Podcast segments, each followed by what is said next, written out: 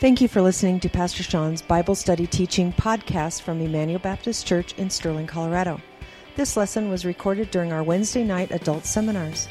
For more information on Emmanuel Baptist Church, please visit our website at www.ebc online.org. Now, here's Pastor Sean.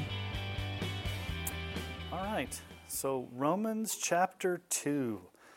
So before we dive into Romans chapter 2, I want to keep taking us back to Romans chapter 1, verse 16 and 17, because that is the thesis of the book of Romans, and everything hinges upon two statements that Paul makes. So in Romans 1:16, Paul says, "I'm not ashamed of the gospel, for it is the what? Power of God for the salvation to everyone who believes, to the Jew first and also to the Greek. And then verse 17, for in it the righteousness of God has been revealed. Okay, so in the gospel message of Jesus Christ, there are two crucial things that we need that the gospel answers. Okay? If we are spiritually dead, and unable to save ourselves and lost and slave to sin, we need the power of God to make us alive. We need to be made new creatures in Christ. We need to be born again. Okay, so the gospel message through the power of the Holy Spirit does that. But we also need to be counted righteous because we're guilty.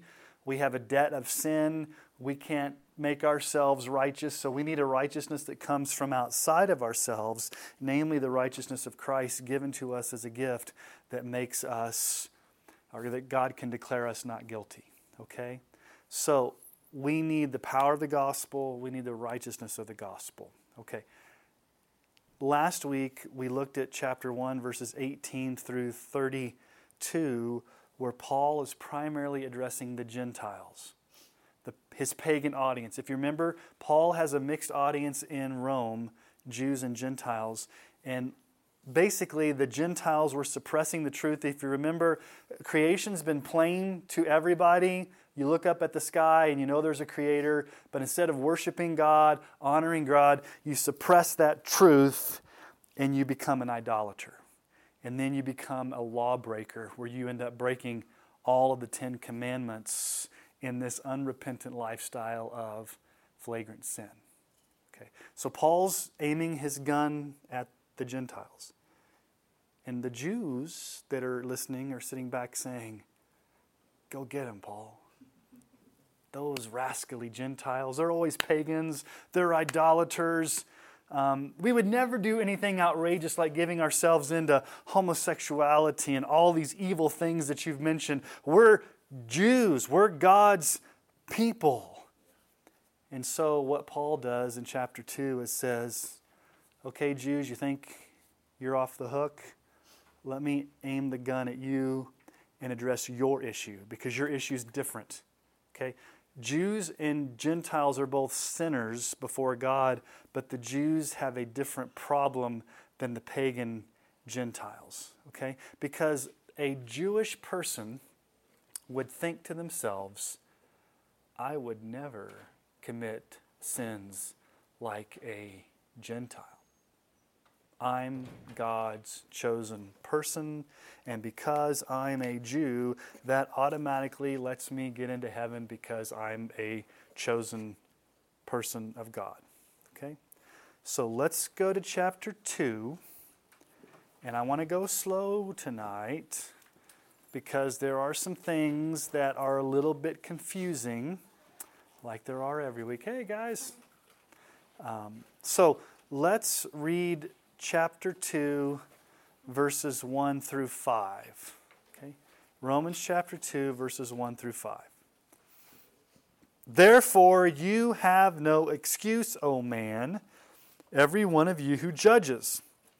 For in passing judgment on another, you condemn yourself because you, the judge, practice the very same things. We know that the judgment of God rightly falls on those who practice such things. Do you suppose, O man, you who judge those who practice such things and yet do them yourselves, that you will escape the judgment of God? Or do you presume on the riches of his kindness and forbearance and patience, not knowing that God's kindness is meant to lead you to repentance?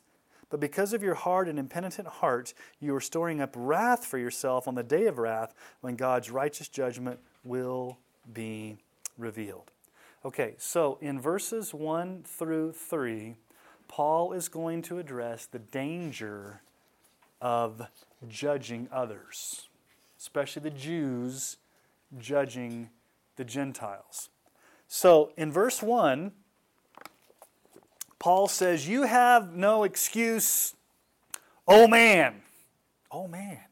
Oh man who passes judgment on others. So he, he has this imaginary opponent called Oh man.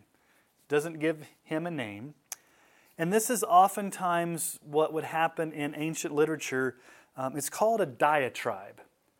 Um, a diatribe is like an imaginary debate that you would have with an objector.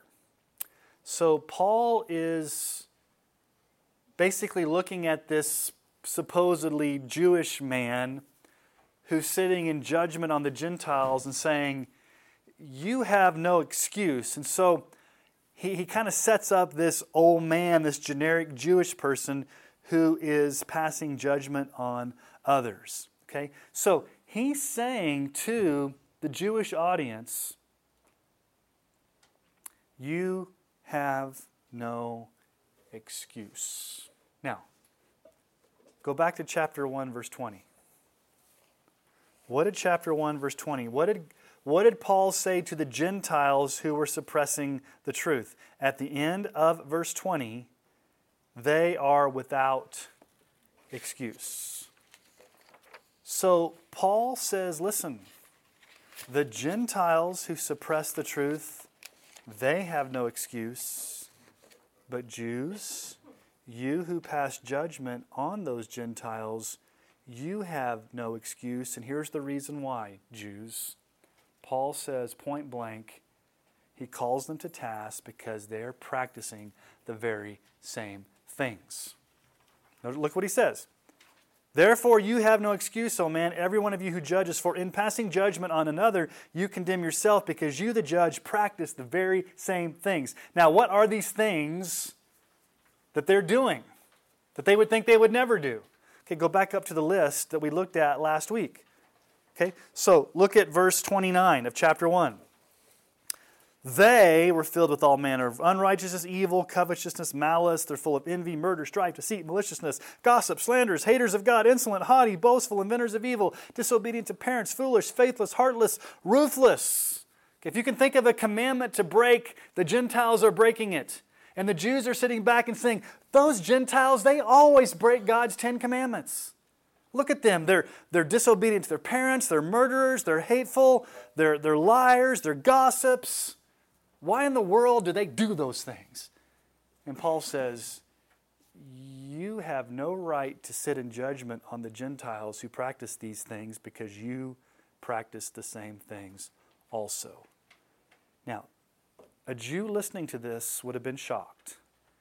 This would have been shocking to a self righteous Jew who prided himself on obeying the Ten Commandments. Now, what eventually happens to those who continue in unrepentant sin and practice these things as a lifestyle. Okay? So, again, last week, just because you sin every now and again and may commit some of these sins doesn't mean that you can't be saved. What Paul is talking about is unrepentant lifestyle of living in these sins and you never come to faith in Christ. What is the outcome to a person who continues along this path? Okay, verse 2 gives us the answer. What does verse 2 tell us? We know that the judgment of God, does your translation say rightly or correctly, something like that, justly, falls on those who practice such things? Okay. So Paul says, listen, whether you're a Gentile pagan who's committing sins, or you're a self righteous Jew who's committing sins, it doesn't matter because what God punishes is He's going to punish your sin. God is holy, God is just, He has a sovereign right to pour out His wrath on sinners. But what's the problem with the Jewish person when they hear this? What are they thinking to themselves? What are they sitting back and thinking? I'm not a homosexual. I'm not an adulterer. I'm not a murderer. I'm not a thief. I'm not an idolater. I'm not a liar. I mean, we've been given the Ten Commandments, and I, I do a pretty good job of obeying them. I can obey the Ten Commandments, and I'm good. Okay. Spent all summer preaching on the Ten Commandments. In every commandment, if you guys remember that, that have been here on Sunday mornings, in every commandment that has an outward action, does the Bible address an inward motivation as well? So you can say out loud, I've never murdered anybody. Well, you who? Neither have I. Anybody here? Well, raise your hand if you murdered anybody. All right. If I ask you to raise your hand if you murdered anybody, probably nobody's going to raise their hand. Raise your hand if you've gotten really angry at somebody. All right, let me, let me just read to you what Jesus says, okay? So, you just raised your hand, you lawbreakers. You guys have just broken the commandment. So, Matthew 5 21 through 22. Jesus. You've heard that it was said in days of old, You shall not murder, and whoever murders will be liable to judgment. So the Jews thinking, Okay, I'm good. I haven't murdered anybody. I'm off scot free. Notice what Jesus goes on to say. But I say to you that everyone who's angry with his brother will be liable to judgment. Whoever insults his brother will be liable, liable to the council, and whoever says, You fool, will be liable to the hell of fire. So, what's Jesus saying? Hey, you, you, can, you can do a pretty good job on the outside of not committing murder. But if you have anger in your heart towards somebody, it's as if you've murdered them in your heart. So a Jew sitting back is thinking to himself, outward action, I'm good. I haven't murdered anybody. But just because you haven't murdered anybody with outward action doesn't mean you're not guilty of breaking the commandment in the heart level. Okay? Adultery. A Jew sitting back thinking, I'm faithful to my wife. I've never committed adultery. I've never actually physically done the act. Okay, what does Jesus say in Matthew 5? 27 through 28, you've heard it said, You shall not commit adultery. But I say to you that everyone who looks at a woman with lustful intent has already committed adultery with her in his heart. So, for the self righteous Jewish person that's sitting there listening to this list of sins that the Gentiles are guilty of, they're thinking to themselves, don't do that, don't do that. Okay, adultery, don't do that. Homosexuality, don't do that. Murder, don't do that. Lying, uh, um, little white lies, maybe not do it. Stealing, don't do that. check, check, check, check. And all along, Paul is saying, listen, if you understood the law, the Ten Commandments, you would know that just because you have obeyed the outward commandment doesn't mean you haven't broken it at the heart level. You're passing judgment on these pagan Gentiles that you see flagrantly obeying the law, and you're sitting back as a self righteous Jew saying, I'm good. And Paul says, You practice the same exact things. And by the way, not only do you practice them, but you are just as worthy to be judged as they are. And so the Jewish person is saying, Hold, hold your horses, Paul. This is offensive. That's why Paul says, Who are you, O man? To pass judgment. And so, what does he say in verse 3? He gives a warning. Verse 3 Do you suppose, O man, you who judge those who practice such things and yet do them yourselves, will you escape the judgment of God? okay, saying, be careful, self righteous Jew, as you're sitting in judgment on these Gentiles that are, you think are doing all these wacky, wicked things. You're doing the same thing. Do you think you're going to get off scot free? Do you think that you're not going to get judged for what you're doing? And what's the, what's the rhetorical answer to the question? You're just as guilty, and yes, I would be liable to judgment. So the problem for the judgmental, self righteous Jewish person is he thinks to himself, I'm a Jew. I'm God's chosen person. God would never judge me because I'm pretty good at obeying the Ten Commandments. And Paul says, you sit in judgment of the Gentiles, but you're just as guilty.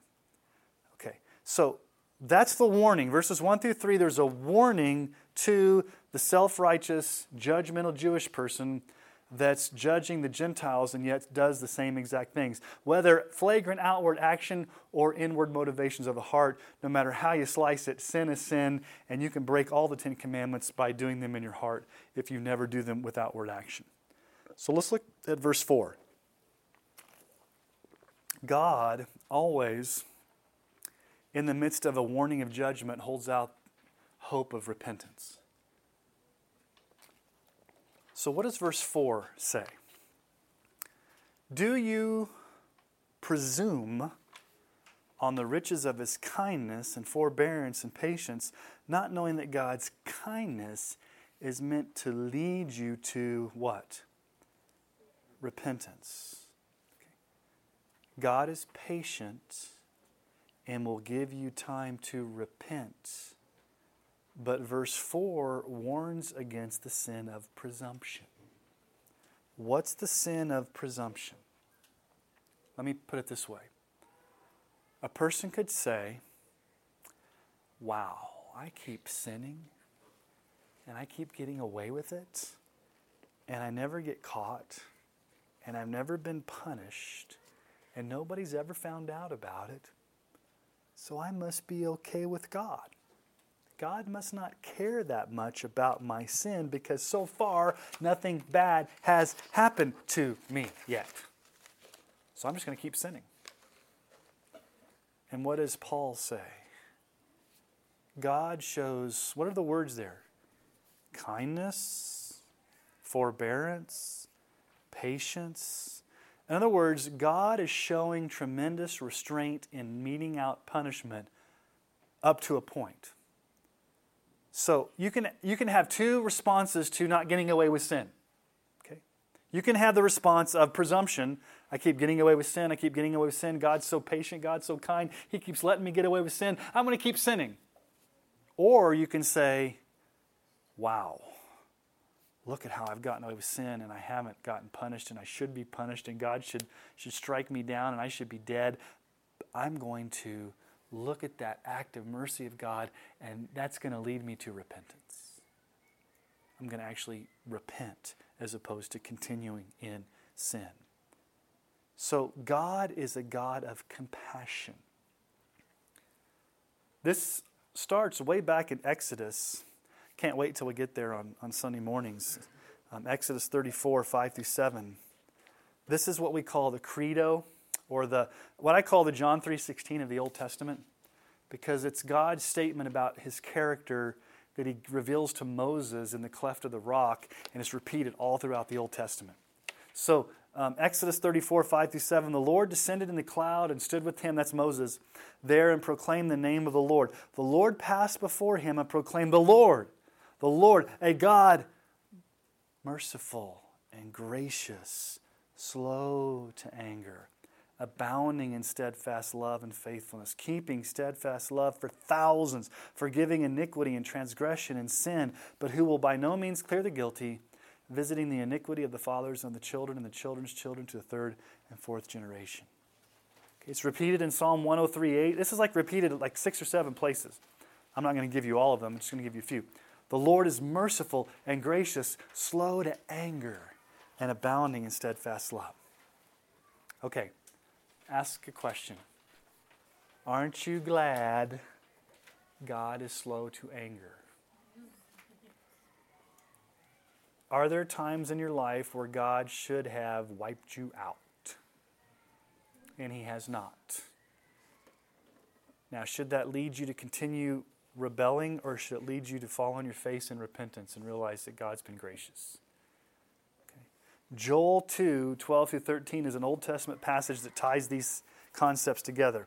So, yet even now, declares the Lord, return to me. That's repentance. Return to me with all your heart, with fasting and weeping and with mourning, and rend your hearts, not your garments. Return to the Lord your God. Why? For he's gracious and merciful, slow to anger, and abounding in steadfast love, and he relents over disaster. Okay, so this brings up a question. If God's kindness And forbearance and patience is meant to lead you to repentance. The, the key question you've got to ask is okay, what is repentance? Okay. The word in the original language, metanoeo or metanoia, depending on if it's a, a verb or, or use it as a, as a noun, it means to change one's way of life as a result of a complete change of thought and attitude with regard to sin and righteousness. It really means to have a change of mind. You begin to think differently about yourself and you think differently about sin, and you have a whole mind shift that actually leads you to a life change. That's what repentance is, biblically, the word. Now, there's some people from history that have given some good, um, some good definitions. Um, John Calvin, in his Institutes of the Christian Religion, has a great section on repentance. Let me give you one of his definitions an internal renovation of mind, bringing with it true amendment of life internal renov. What's a renovation? You know, I, I started watching the show last night. I don't know if you guys have seen it. It's on HGTV. It's a very Brady.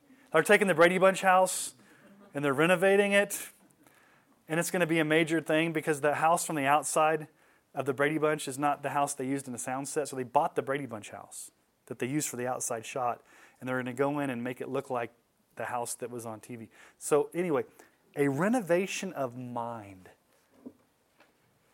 Repentance is your mind being renovated, totally changed, totally cleaned out, totally brought to newness that brings about a change of life. Okay? Thomas Watson, he's got a whole book on repentance. Repentance is a grace of God's Spirit whereby a sinner is inwardly humbled and visibly reformed. Inwardly humbled and visibly reformed. So, repentance is not merely confession. You can confess sins and not repent. And there's a false type of repentance. Esau got upset.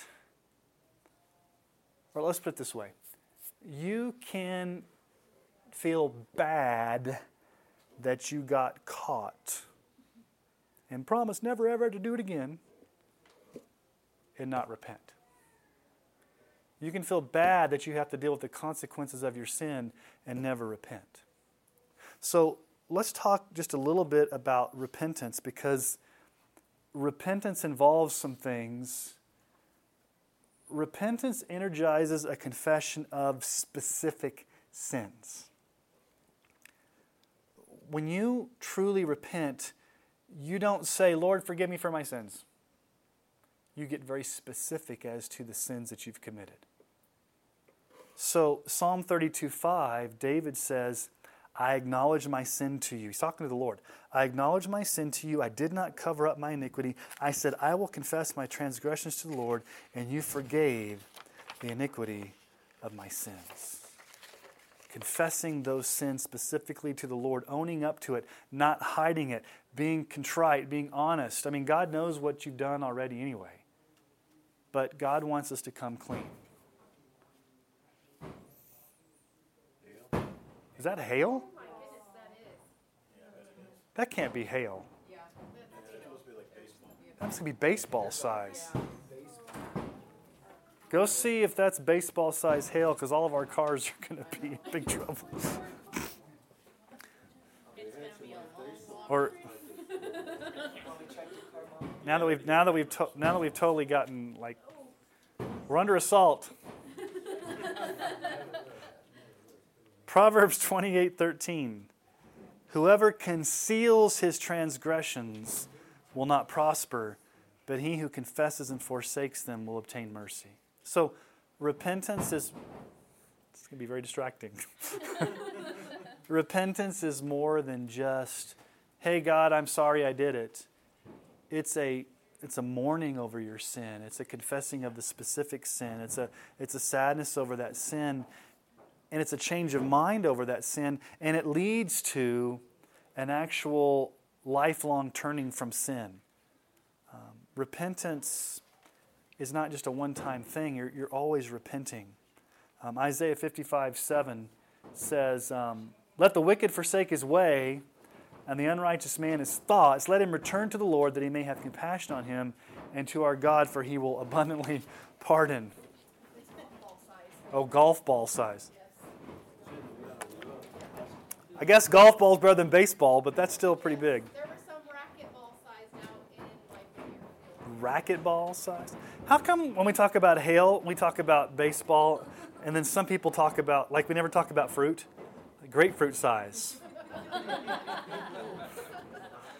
or plum size. It's always baseball or golf or it's never a ball, yeah. Okay. So notice here that repenting means turning away from two things. Your ways. Okay, so Isaiah 55, let a man forsake his ways. So you're returning from your ways, your behavior, and you're turning away from your thoughts, your attitudes. You have a change of mind. Luke 3 8, bear fruit in keeping with repentance. John the Baptist is saying that if you truly repent, there will be fruit in your life showing that. And then 1 Thessalonians 1 9 says, They themselves report concerning us the kind of reception we had among you, how you turned to God from idols to serve the living and true God. So they, they turned from their idols and they turned to Christ. So Paul is saying here, if you don't repent, there's judgment awaiting you. And don't sit in judgment on those other people, those Gentiles who are sinning, and you're doing the same thing because you could be just as rightly judged for those same sins. But God is patient with you, and He's kind towards you, and He's doing that. He's not punishing you yet because He wants you to repent, not to continue into sin. Okay? But then in verse 5 through 11, he goes back to the reality of judgment. So let's just read 5 through 11. But because of your hard and impenitent heart, you're storing up wrath for yourself on the day of wrath, when God's righteous judgment will be revealed. He will render to each one according to his works. To those who by patience and well doing seek for glory and honor and immortality, he will give eternal life. But for those who are self seeking and do not obey the truth, but obey unrighteousness, there will be wrath and fury. There will be tribulation and distress for every human being who does evil, the Jew first and also the Greek, but glory and honor and peace for everyone who does good, the Jew first and also the Greek, for God shows no partiality. Okay. If there's no repentance, what awaits the unrepentant sinner? Verse 5. You're storing up wrath. If you don't repent and you continue in sin and you have a hard and impenitent heart, you're storing up wrath on the day of wrath when God's righteous judgment is to be revealed. Now, Paul is specifically talking about the day of wrath, the day of the Lord, the second coming, that final day when God's going to come and send Christ to judge the living and the dead. So, let's talk about the day of wrath because we find out in 2 Thessalonians 1 7 through 9 Jesus will grant relief to you who are afflicted as well as to us when the Lord Jesus is revealed from heaven with his mighty angels in flaming fire, inflicting vengeance on those who do not know God and those who do not obey the gospel of our Lord Jesus Christ. Jesus will come back in flaming fire to bring wrath to those who are not believers. Now, we studied Revelation last year, and there's a lot of stuff. Um, oh, I forgot verse 9. They will suffer the punishment of eternal destruction away from the presence of the Lord and from the glory of his might. Revelation 6, 15 through 17. Kings of the earth and the great ones and the generals and the rich and powerful and everyone slave and free hid themselves in the caves and among the rocks of the mountains, calling to the mountains and rocks, Fall on us and hide us from the face of him who's seated on the throne and from the wrath of the Lamb, that's Jesus, for the great day of their wrath has come, and who can stand? Okay, so Paul is being very realistic here. He's saying, listen, for Jews and for Gentiles both, who continue in unrepentant sin and do not come to faith in Christ, there is a day of wrath. There's a final judgment. And now, verse 6 is very, very confusing. And I had to spend some time really digging into what exactly does this mean. God will render or God will pay back each one according to his what? What words on what words in your Bible? God will reward you based upon your what? Whoa, Paul, hold, hold, hold up. You're saying on the day of judgment, we'll be rewarded based upon our works? I thought we were saved by grace alone, through faith alone, in Christ alone. Why will we be judged on our works? Well, let me just tell you that the Bible teaches that we will be judged by works, all the way from the Old Testament through the New Testament. Psalm 62 12. O Lord, belong steadfast love, for you will render to a man according to his work. That's a direct quote. Okay, Proverbs 24 12. If you say, Behold, we did not know this, does not he who weighs the heart perceive it? Does not he who keeps watch over your soul know it? And will he not repay man according to his work? Sounds familiar, right? So, Old Testament, God will repay you according to your works, to your work. Okay, what does Jesus say about his second coming? Matthew 16, 27. For the Son of Man is going to come with his angels in the glory of his Father, and then he will repay each person according to what he has done. Okay, 2 Corinthians 5, 9 through 10. So, whether we are at home or away, we make it our aim to please Him, for we must all appear before the judgment seat of Christ, so that each one may receive what is due for what he has done in the body, whether good or evil. And then Revelation 22 22 Behold, I am coming soon, bringing my recompense with me to repay each one for what he has done. Okay. Are you confused? Are we saved by works or are we saved by grace? Okay. Grace. Are you judged by works? Yes, but let's unpack that and explain what we mean by that. Okay? In verses 7 through 11, Paul is going to contrast two types of people. Now, there are only two types of people in this world there are those who are Christians and those who are not. There are believers, there's unbelievers. There's sheep, there's goat. There's no in between. Okay, so on the final day of judgment, there's going to be those that go to heaven, those that go to hell. There's not going to be any in between. It's, it's, it's one or the other. And so Paul is contrasting these two types of people. So if you look there in verse 7, for those who pers- persevere in good works and they seek God's glory, what are they going to what are they going to get? Eternal life. Okay, so who's he talking about here? Save people, Christians, okay? Second, he talks about people who are self seeking and do not obey God's truth. What are they going to receive? Wrath, fury, tribulation, distress. Who's he talking about there? Okay. So, who receives eternal life? Save people. Who receives wrath, fury, tribulation, and, and distress? Unsaved people. Okay. Now, is Paul teaching salvation by works instead of grace alone? Can he be teaching that? No. Okay. We know he can't be teaching that, but what's he teaching? So there's a lot, I mean, a lot of opinion from the commentators and the scholars as to what Paul is saying. Okay? So I'm going to give you where I land on this, knowing that there's a lot of debate. So, there's a view out there, the first group. So, so what does it sound like? Just, just read it at face value. Verse 7, what does it sound what does it sound like the way you get eternal life? Look at verse 7.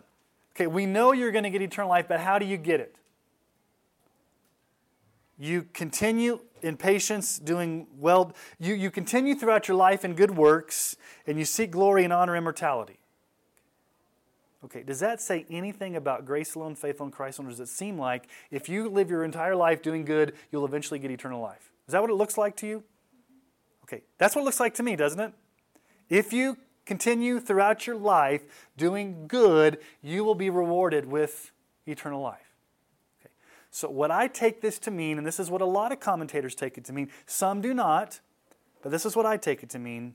This first group I think Paul is speaking in hypothetical terms in relation to God's inflexible law. So let me explain it this way.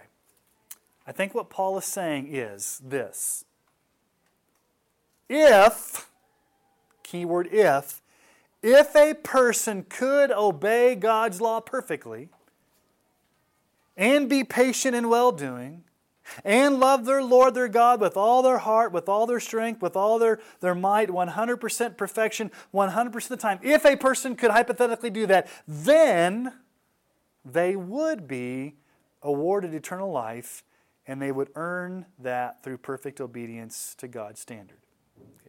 So, hypothetically speaking, let me just ask you hypothetically if a person could perfectly obey God's law his or her entire life and they did that, would they be rewarded with eternal life? if they could do that. What's the problem? Nobody can do that. Okay, so the point is the standard, no one can attain that standard. So you don't get eternal life by doing these things. So who's Paul's audience? Self righteous, moralistic, legalistic Jewish person who thinks that if I could just obey all the law and not be like one of those crazy Gentiles, I could get eternal life. Okay. So, is there anybody righteous enough to do enough good to gain eternal life? Okay, okay let's let Paul answer that in the same book. So, turn to chapter 3, 19 through 20, and see what Paul says in just a few verses. Now we know that whatever the law says, it speaks to those who are under the law, so that every mouth may be stopped and the whole world may be held accountable to God. Verse 20 For by works of the law, no human being will be justified in his sight, since through the law comes knowledge of sin. What's Paul saying there? Can you be right with God through works of the law? No. Okay? Galatians 2:16 we know that a person is not justified by works of the law, but what? Through faith in Jesus Christ. So we also believed in Christ Jesus in order to be justified by faith in Christ and not by works of the law, because by works of the law, no one will be justified. Paul can't be any clearer. How are you saved? Are you saved by grace alone, through faith alone, in Christ alone, or are you saved by doing good works? We're saved by grace alone, through faith alone. Okay? Now, what is the basis for judgment?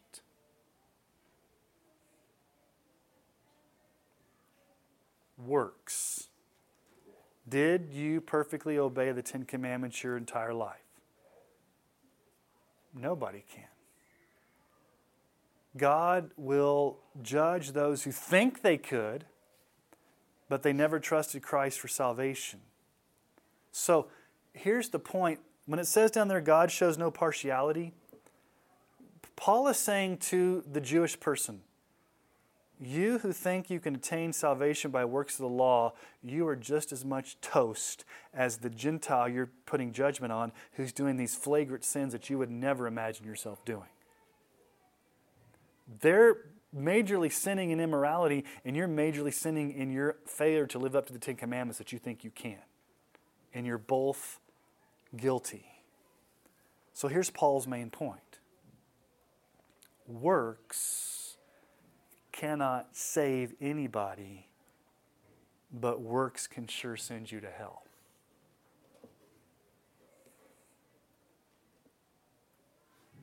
Does that make sense? Okay. Works aren't going to save you, but works will send you to hell. Are you saved by works? Do you go to hell? Why do you go to hell?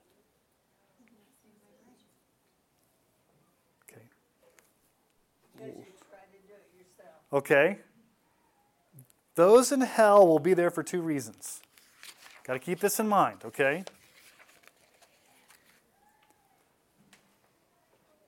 They died with a sin nature that is rebellious against God and spiritually dead. So those in hell have a sin nature that they're born with.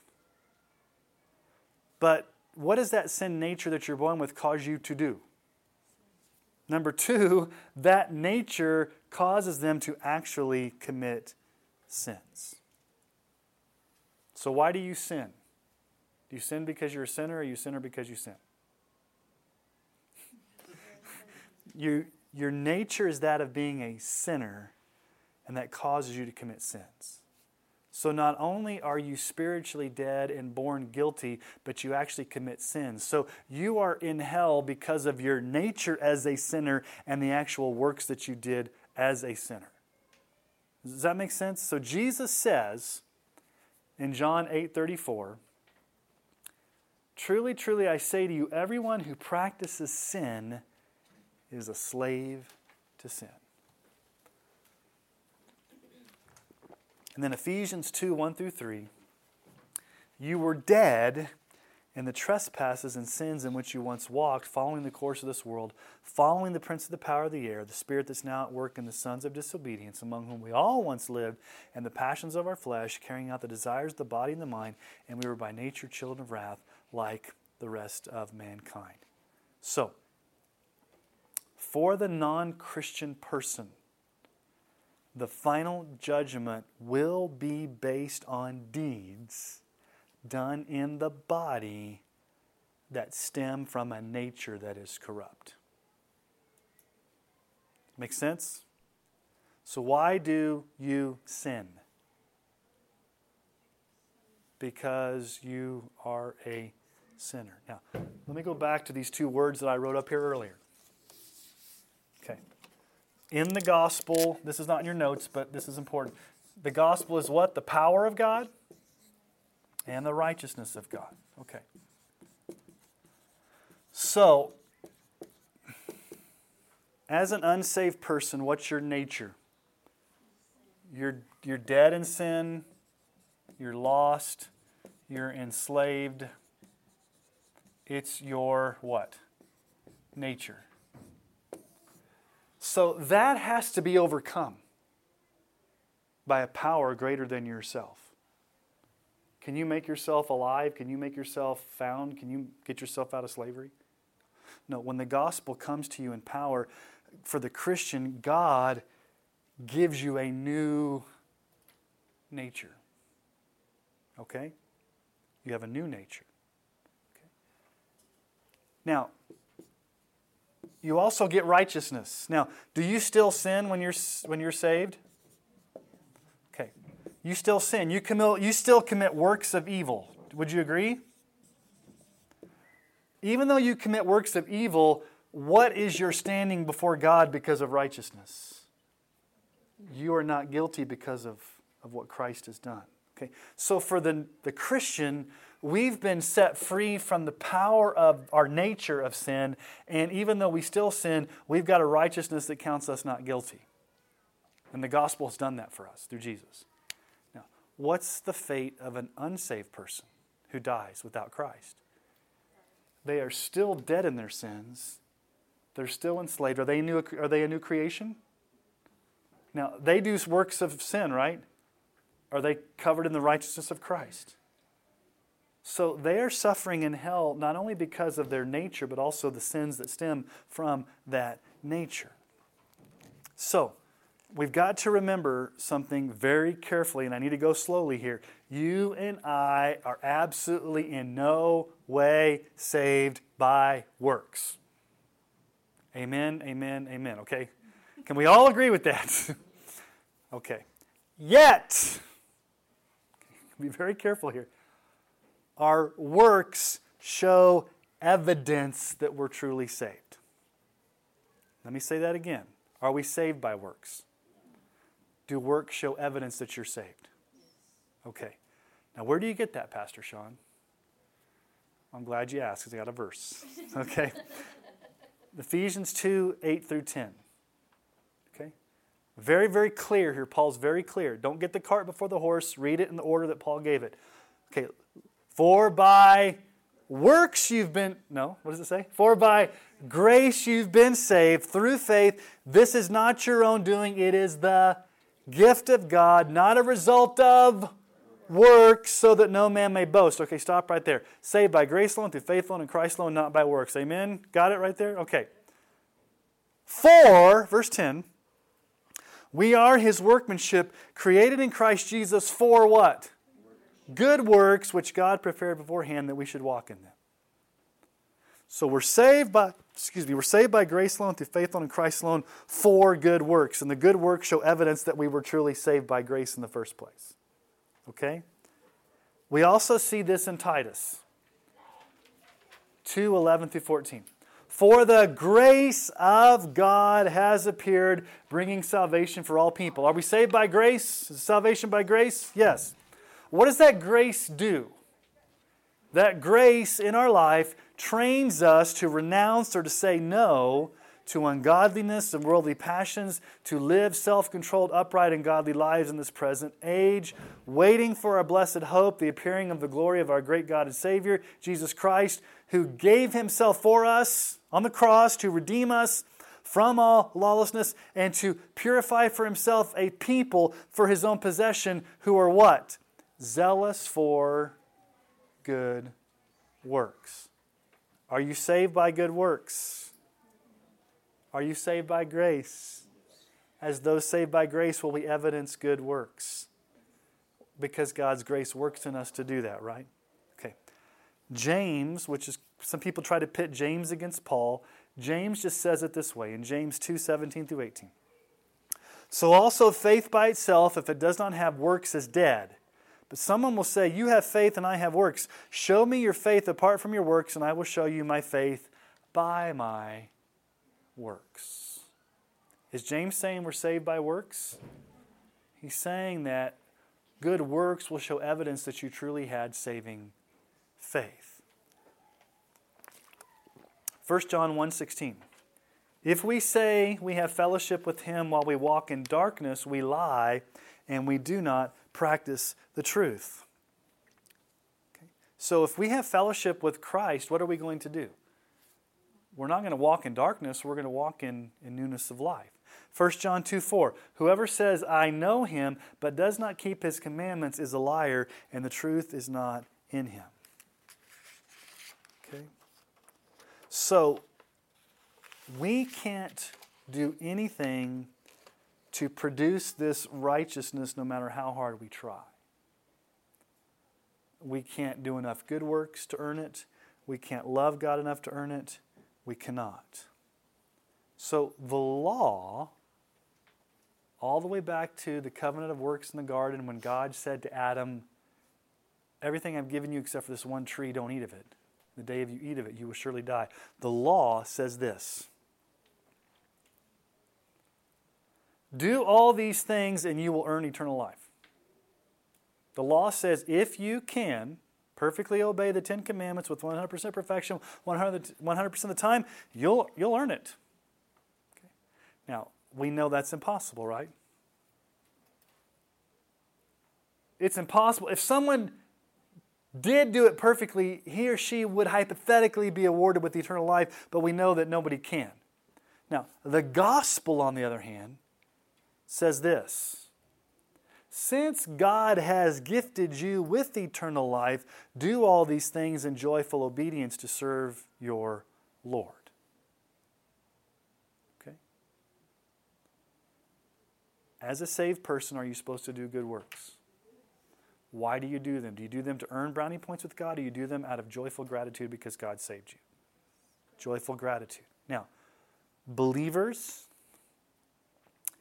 have been saved by grace, and they will demonstrate the fruit of their new birth in good works. The good works will prove out in the end that you were indeed a Christian. Okay. Is faith an internal belief of the heart where you trust Christ and nobody else can see it?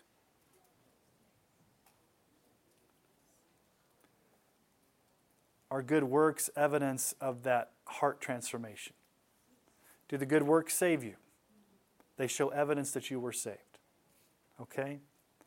Unbelievers who have not been saved, they will continue in unrepentant sin, doing works of unrighteousness, and on the final day, they will be judged by those works of sins.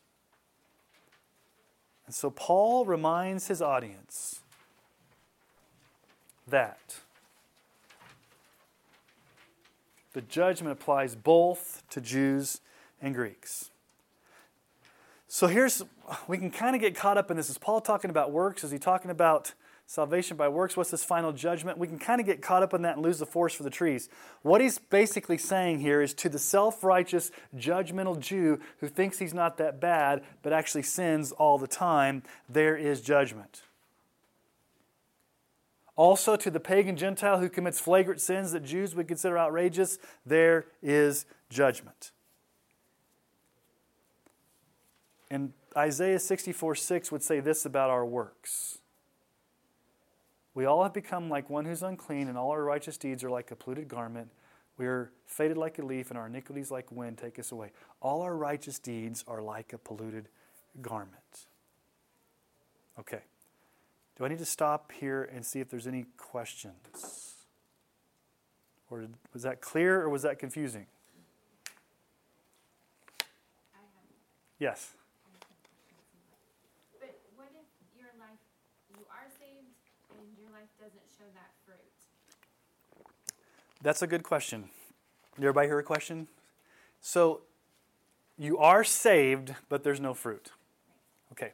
So let's let's start with the premise. If you are truly saved, will you show fruit? Okay. So you say if you're saved and there's no fruit, let's go back to the first part of the question. Would you truly be saved if there is no fruit? But is that our place to say that? To, uh, to another person? No. Because only God knows their heart. Exactly. Here's what I would say.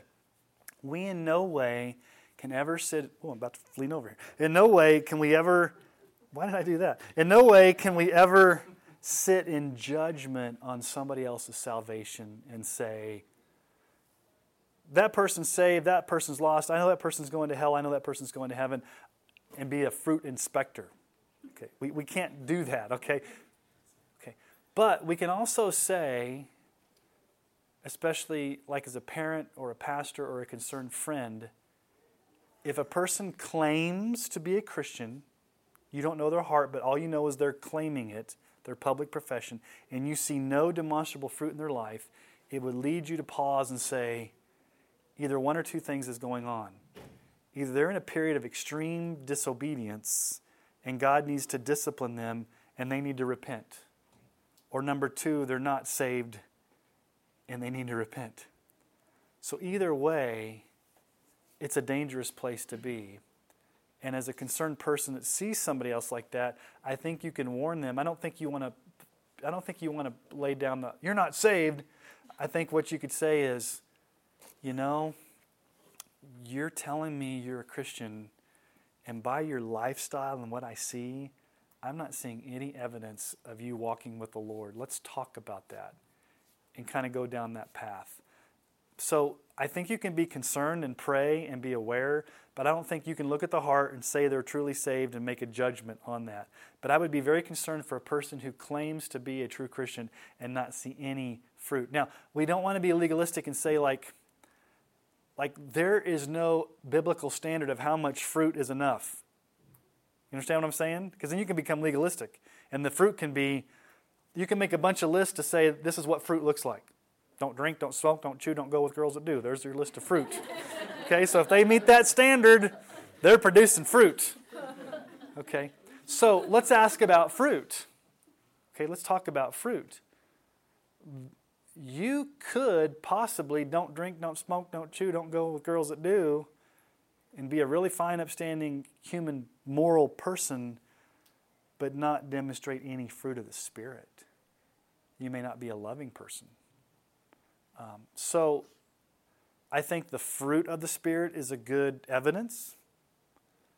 Um, First John gives three tests related to, like, to know if you're truly a Christian, and they're repeated all throughout First John. One is the theology test, one is the love test, and one's the moral test. So, the theology test do you have a right theology of, of the gospel and who Jesus is? In other words, if you're a true Christian, you're going to have solid doctrine. You may not have all your doctrine perfect, but you're going to have a right belief system. Okay? Number two, you're going to have love. Love for your brothers. You're going to demonstrate love. You're going to be a loving person. And number three, you're going to have a morally pure lifestyle not perfection. But so I would say, if, if you claim to be a Christian and you have faulty theology and you're not loving and you have an immoral lifestyle, you're probably either in a period of disobedience or you're not saved. But we don't know. We can't look into somebody's heart and know that.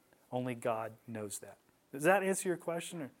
Okay, that's a tough one because you you we can all, if we all were to say a person in our lives we know, we know somebody. All of us probably here know somebody that claims to be a Christian but doesn't see any fruit. And what's the first thing we want to think of?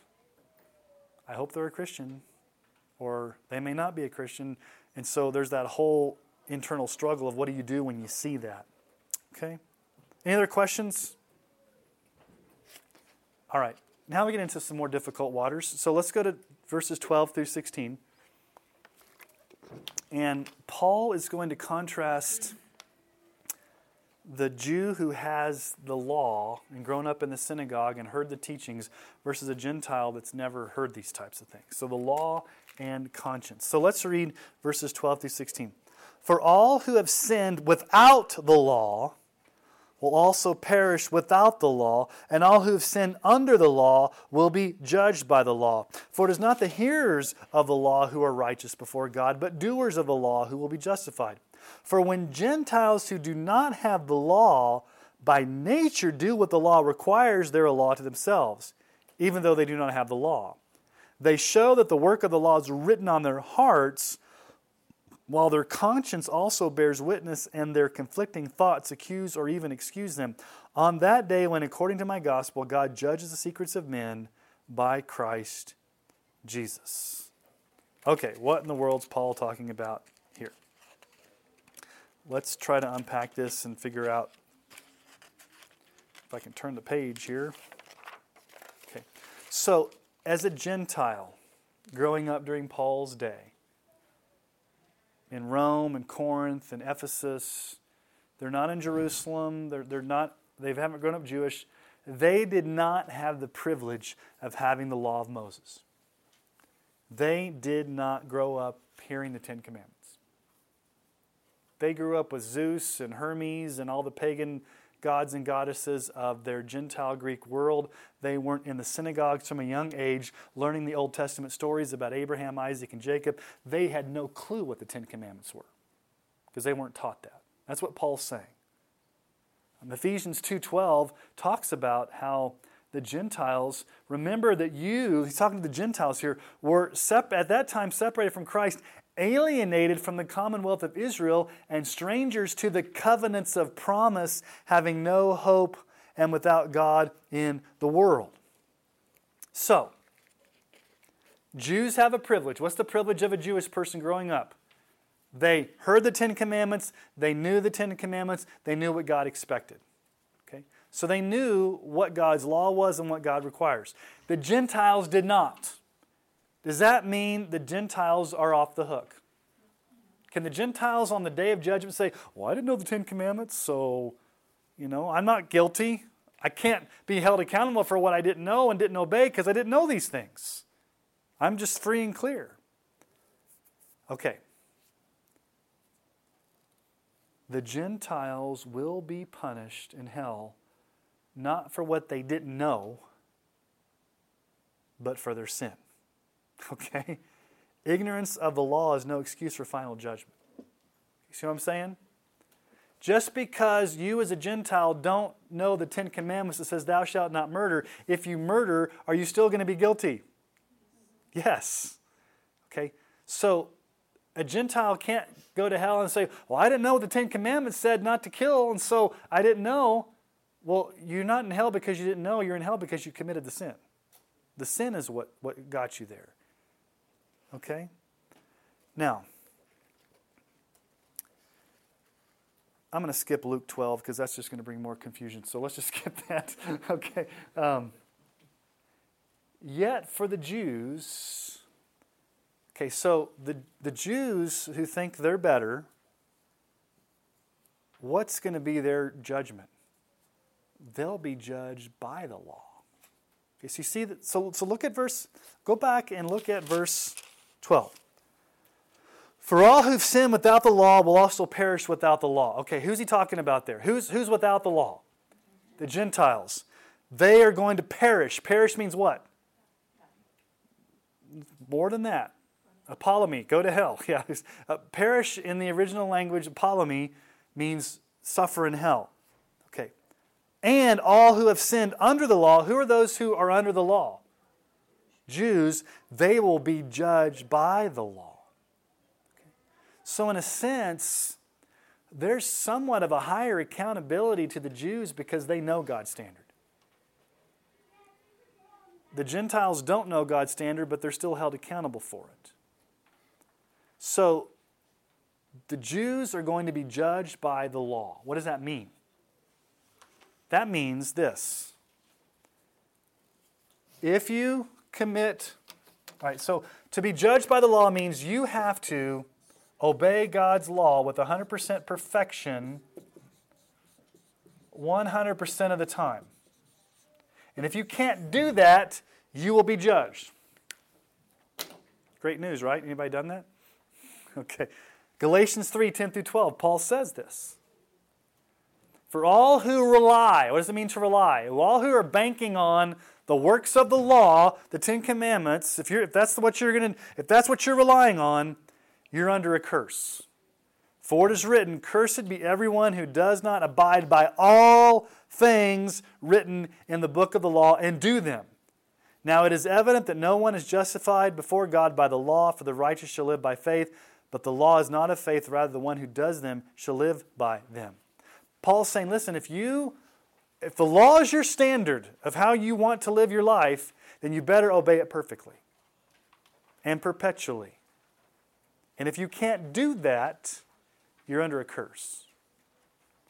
And James says in James 2 10 through 11, For whoever keeps the whole law but fails in one point has become guilty of all of it. For he who said, Do not commit adultery, also said, Do not murder. If you do not commit adultery but do murder, you become a transgressor of the law. I kept 90% of the law, but broke that 10%. Well, that 10% is enough to make it 100%. Okay? So, what Paul is saying here is listen, Jews, it's one thing to sit in the synagogue and hear the Ten Commandments and the law of Moses read.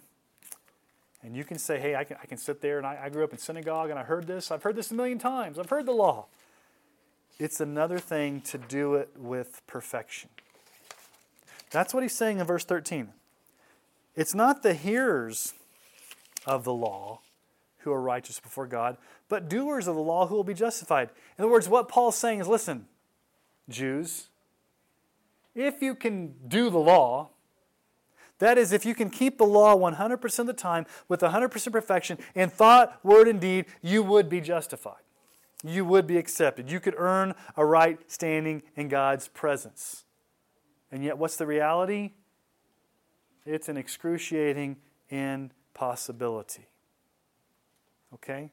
So Paul is saying to the, Ju- to the Jewish audience, you think by being a self righteous, moralistic, judgmental Jew looking down upon these Gentiles that if you just sit in synagogue and just hear the Ten Commandments, you're cool. You can't just sit there and hear them.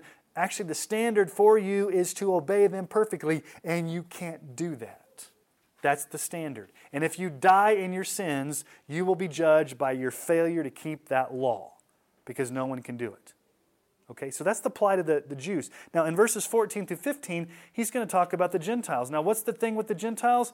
Did they have the Ten Commandments? No. Could they be judged by what they didn't know? Are the, are the Gentiles judged by the Ten Commandments they didn't know? No, they're judged by their sin. But Paul makes a very interesting argument. Notice what he says there.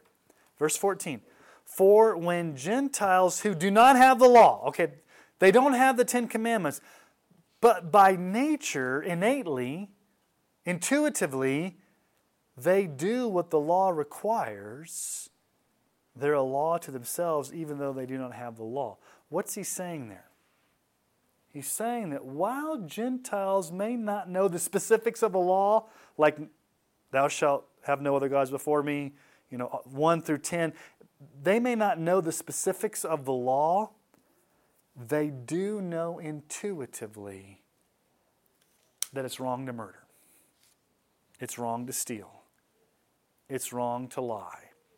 It's wrong to disobey parents. So, Paul is saying the Gentiles may not have an actual Ten Commandments that they can look at and know, but they know intuitively by nature that if I go kill my neighbor, that's wrong. Just know it, they just know it in their heart it's wrong. If I go steal something from somebody that's not, they know it's wrong.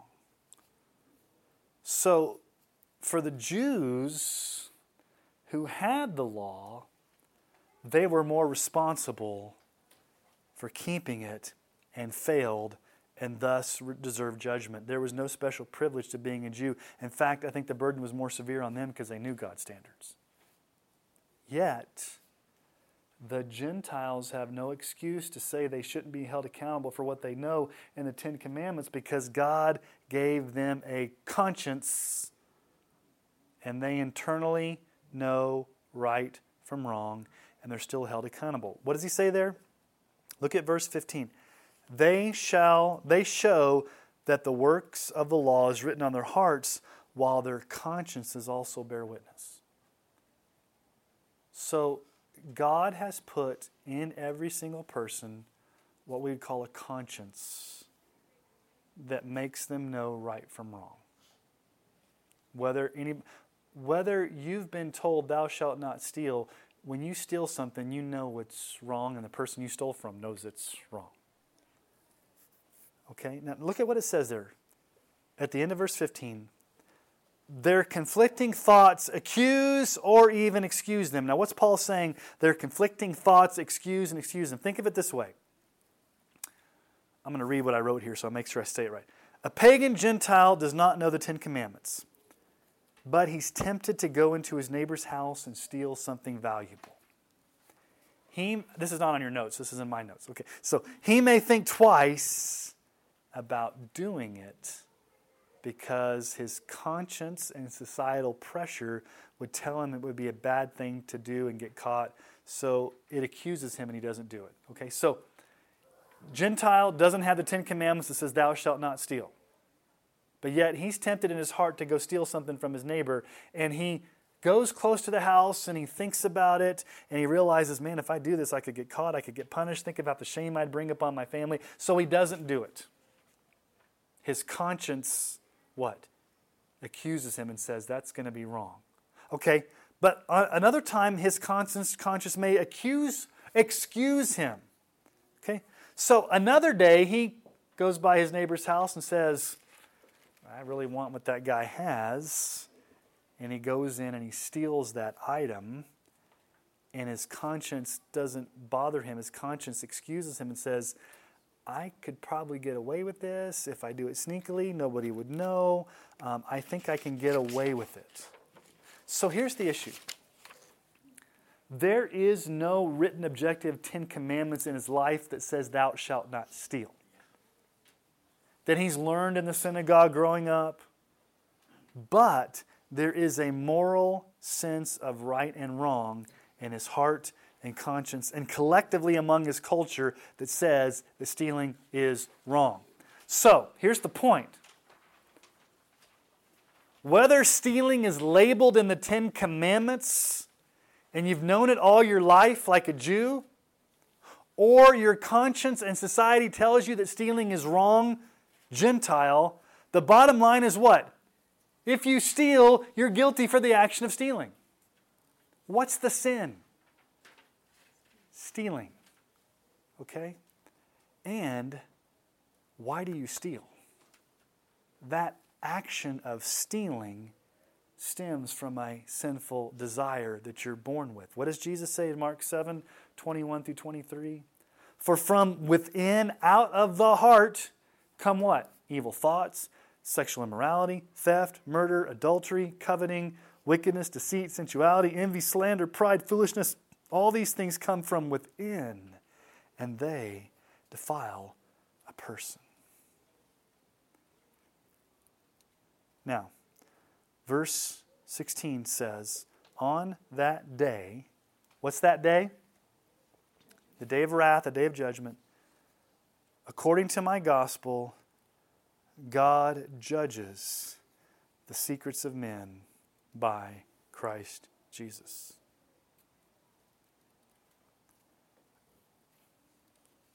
Even the secret thoughts of our hearts will be judged. So here's the bottom line. Okay, I want to make sure we understand this because it's very confusing, but I want to. It is vital to stress that justification or being declared righteous by God is based solely on the work of Christ and by faith alone. But works are necessary at the final judgment, but as fruit of genuine faith and not the ground of our being justified. So here's the point no Christian should ever fear final judgment wondering whether, am I going to be saved or am I going to be lost? Am I going to get in or am I going to not going to get in? Every Christian, if you trust in Christ for salvation, you will inherit eternal life. So the judgment for the Christian is not whether you're going to get to heaven or whether you're going to get to hell. It's a judgment based upon works. Now, don't ask me how that all works out. I don't think. All right, so let's paint this scenario, okay? So I don't know how else, people say you're like all lined up in a line. We don't know yet, but let's just say you're in heaven and like you just happen to be next to Billy Graham. And like, okay, you're getting judged for your works and Billy Graham's getting judged for his works, and you're like, great, I get next to Billy Graham. So in heaven, are you going to be disappointed in the rewards you receive versus the rewards that Billy Graham received. Are you going to be disappointed in heaven? No. Are you going to be jealous in heaven? No. Are you going to be wondering why he got more and you got less in heaven? No. So, so, so, regardless of what Billy Graham or somebody else gets, you're not going to get frustrated or jealous because you're going to be in a state of perfection. You're still going to receive a reward. You're still going to be judged by your works, but it's going to be something that's not going to be. Um, painful or embarrassing or um, any type of stress for the Christian. Does that make sense? Okay. Also, no human being can plead complete ignorance as everyone has sinned against some type of moral law. That may be the law, the Ten Commandments, or it may be inward conscience, but you are guilty. So the point is, going all the way back to chapter 1, so let's bring this together. Gentile Jew. Last week we talked about Gentiles. Back in chapter 1, verse 20, all humans know something about God. He's made it clear. But, verse 18, they suppress that truth and unrighteousness. Here in verse 8, chapter 2, they're self seeking and they're disobedient.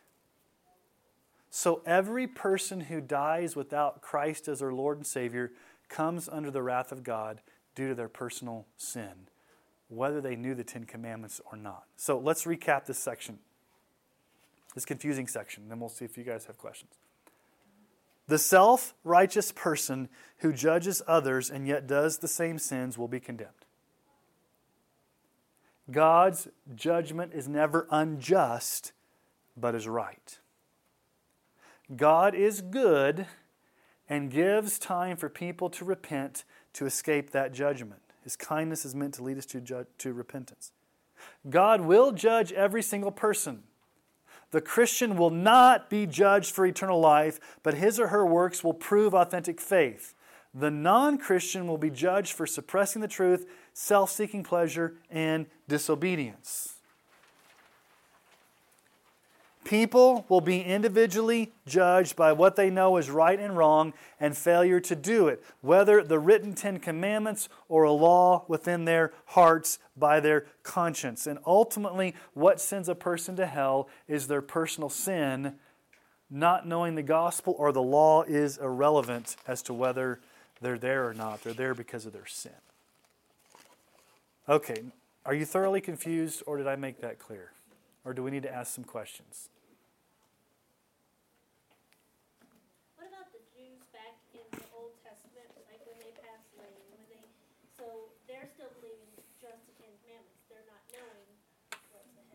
Yeah. So the question is, what about the Jews in the Old Testament before Christ came? Okay. So God has always saved his people by grace through faith. And for the Old Testament people that had faith in Yahweh, the Lord, and believed that they were sinners in need of a sacrificial substitute, whether it was an animal, they were looking forward to the promise of Christ and his coming. So, like Moses and Abraham and David, they're saved not by keeping the Ten Commandments, because they could never do it. They're saved by faith in a future Messiah. They didn't know he was necessarily Jesus of Nazareth who would die on a cross, but they did know that God would send a Messiah to come and there would be a need for a sacrifice in the place of sinners, and they were trusting in that future promise. And so ours is kind of a looking back at what Jesus did and having faith. They're just kind of looking forward to what Jesus would do, but it's both by faith, not by works. Does that make sense, Shauna? Did they understand like the Ten Commandments? Like they know they couldn't live up to those. Yeah, they did because if you, I don't know if you guys were here. If you, well, the the last sermon I preached on. Um, well, two weeks ago, that when I we did the Ten Commandments wrap up, at at the end of the Ten Commandments, what did they say? They hid away, and they they trembled at the base of the mountain and said, we can't talk to God. He's too great. Moses, you talk to him. They knew they couldn't keep the Ten Commandments. So they wanted a mediator. They wanted Moses to be that one, to be the go between. So it's kind of a picture of how Jesus is the only one that can go between sinful people and a holy God. So even from the Old Testament, Shauna, the Israelites knew they could never live up to God's standard in order to be saved. They, that's why they had a day of atonement to take care of all their sins with the sacrificial system. That's why they had to do all of those different sacrifices, because they knew they couldn't keep the law, that there had to be atonement for sin. Does that make sense, Sean? Okay. Any good, good questions tonight? Any, any, other, any other questions?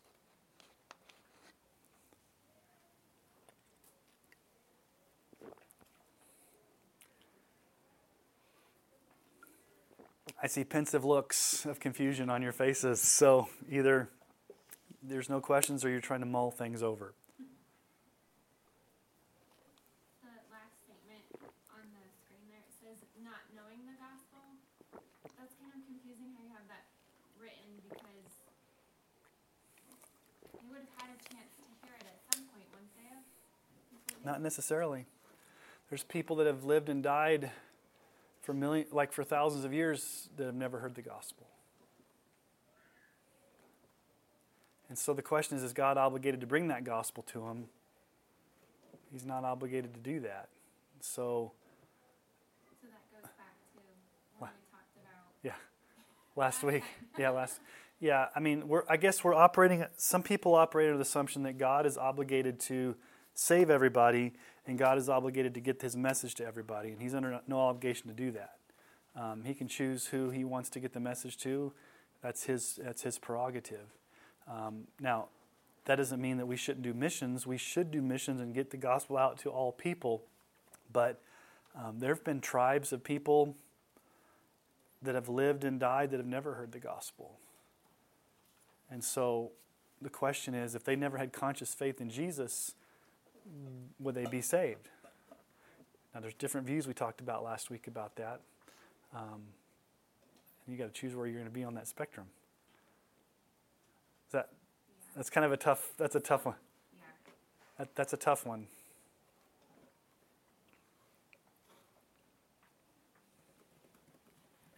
All right, clear as mud. Everybody want to go out and see what type of damage their car got? you guys like, stop talking about Romans. I want to get out to my car and see what this grapefruit size hail or whatever. Not grapefruit size, that would be big.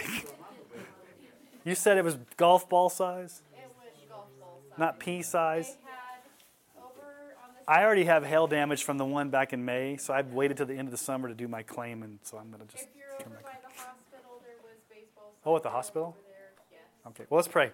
Right, Father, thank you for this time together.